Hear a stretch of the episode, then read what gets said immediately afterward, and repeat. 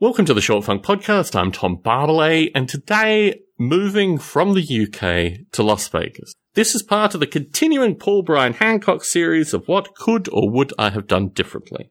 I've long reflected that the reason that we didn't stay in the UK is because we didn't buy a house. We could have bought a house in the UK.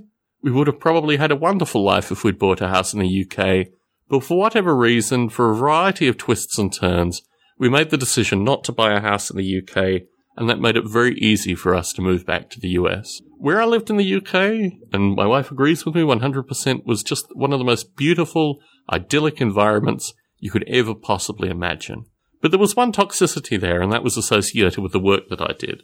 And primarily associated with one individual that I worked with, who happened to be my manager. Reflecting, there are probably two or three other jobs that I could have done in the area, but I would have become a transitory employee, getting on a train, going to some place, doing a job, getting on a train, coming home, and the nature of the work that I would have been doing probably wouldn't have been challenging or in any way rewarding in the medium and long term.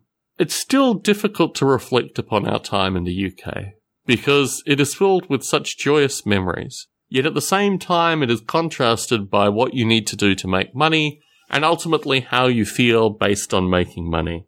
And this is something that I reflect on still. This is the nature of my professional life. If we'd stayed in the UK, I'd probably do podcasts. I'm pretty clear that that would have been the case. They would have been different podcasts. They would have had certain aspects that might have been challenging.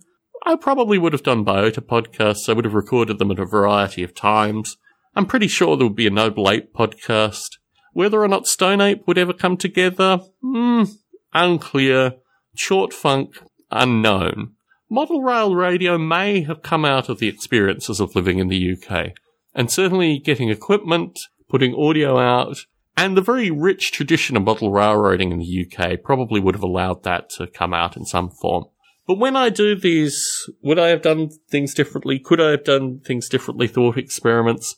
Our time in the UK is one that I reflect on strongly. Tom Barbalet in San Jose, signing out.